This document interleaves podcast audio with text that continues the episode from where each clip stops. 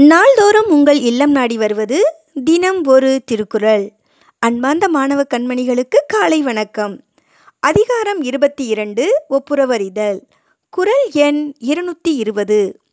ஒப்புரவினால் வரும் கேடனின் அக்தொருவன் விற்றுக்கோள் தக்க துடைத்து. விளக்கம் பொது நன்மையினால் கேடு வருமென்றால் அக்கேடு விலைபோகும் மதிப்புடையது. பிறர்க்கு உதவி செய்வதால் பொருட்கேடு உண்டாகும் என்றால் ஒருவர் தன்னை விற்றாயினும் அவ்விழப்பை ஏற்றுக்கொள்ள வேண்டும் என்று கூறுகிறார் திருவள்ளுவர்.